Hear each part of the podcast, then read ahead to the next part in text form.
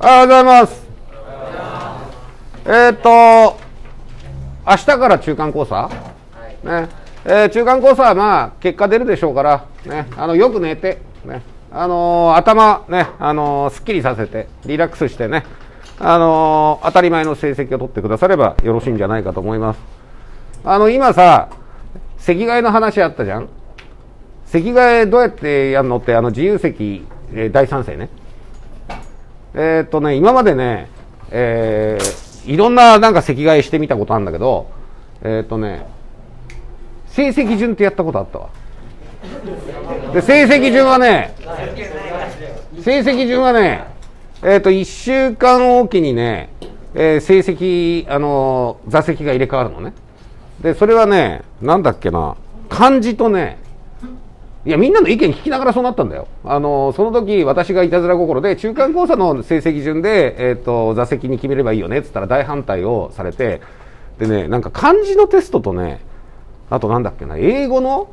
なんか、小テストを、えー足して、えーそれで、えっ、と、なんだっけ、順位順みたいな感じでね、毎週、あの、席替えしたことあったのね。で、それね、なんかね、なんかね、結果はね、全部ね、全員、なんか、うん、なんかね、全員同じ点になっちゃうのね。ま、みんな満点と。で、その時の、えっ、と、なんだっけな、あのーその時に何で優先順位にするかってね、なんか背の順とかいうルールになっててね。でね、えっ、と、欠席すると、なんか試験の点数がか、あのなんだっけ、え考慮されないから一番前になるのね。えなんかそういう、あの席替えを、あの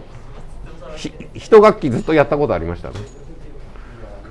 あとね、高校生でね、あの毎日北順ってやったことあった。ね、毎日朝北順ね。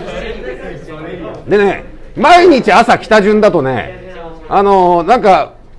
なんかね、前の方の席が、あのいつもね、遅く来た人なのね。でね、毎日北順ってね、結構ね、私は好きなのね。なぜかっていうとね、えー毎日朝北順に自分の席だから、あの、机の中に物を置いとけないのね。そりゃそうじゃん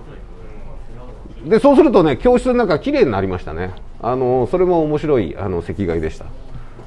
なんで、えーどあの、席替えをしたいなら、えーどういうふうに、えー席替えをするのか考えておいてください。えー、と自由席っていうのはだからどう自由かっていう話なんで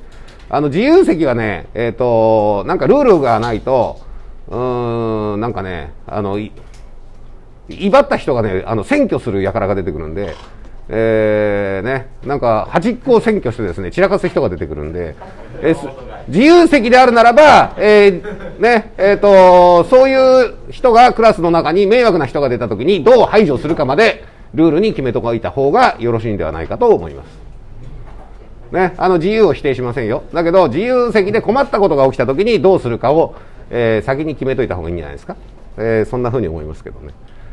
あのーただね、毎日ね、なんだっけ、えーっと、毎日北順っていう自由席は、毎日ね、あれなんだよね、あの座席表作んなきゃいけないのね。